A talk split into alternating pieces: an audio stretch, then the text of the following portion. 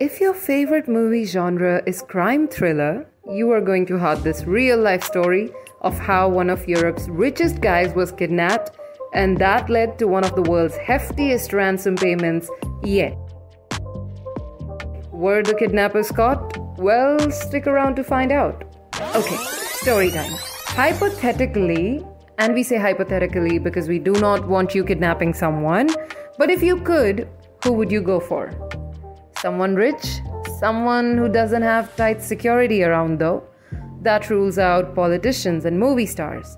But rich businessmen don't all have security, right? At least Heineken's owner didn't.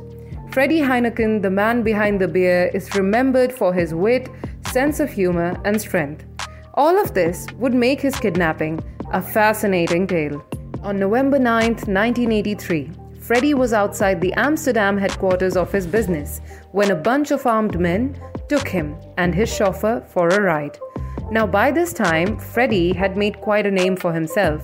He took his family's brewery and made it a global brand. He was a billionaire and recognized in the entire continent. As it would later turn out, this was a plan that took months in the making. Everything had to be perfect, and even a small delay could lead to a goof up.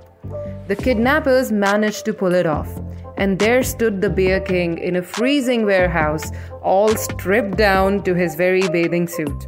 His driver, Ab Doderer, met an identical fate, but the kidnappers didn't know what they were signing up for.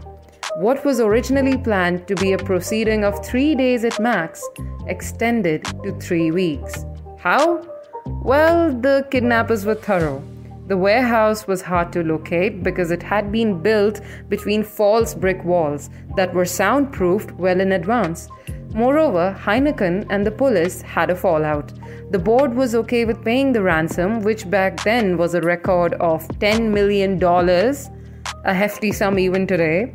The police, however, believed they could find the men and the victims much before the need to pay up. However, on the 21st day, the ransom was paid.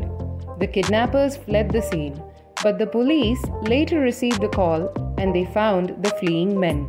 Don't worry, both the boss and his driver were very much alive. Recounting their experience, Freddy joked, They tortured me. They made me drink Carlsberg. He continued to serve on board until his retirement in 2001. And oh, what happened to the kidnappers? Yeah, they were caught. Cor van Hout, one of the prime accused, and infamous Dutch criminal Willem Holleeder were the masterminds. They both did a long sentence in the prison and were eventually released. Hout was killed in 2003, and Holleeder went on to become a bigger criminal with many pending cases to date. Want more such interesting stories? Install Novello now. And follow us here too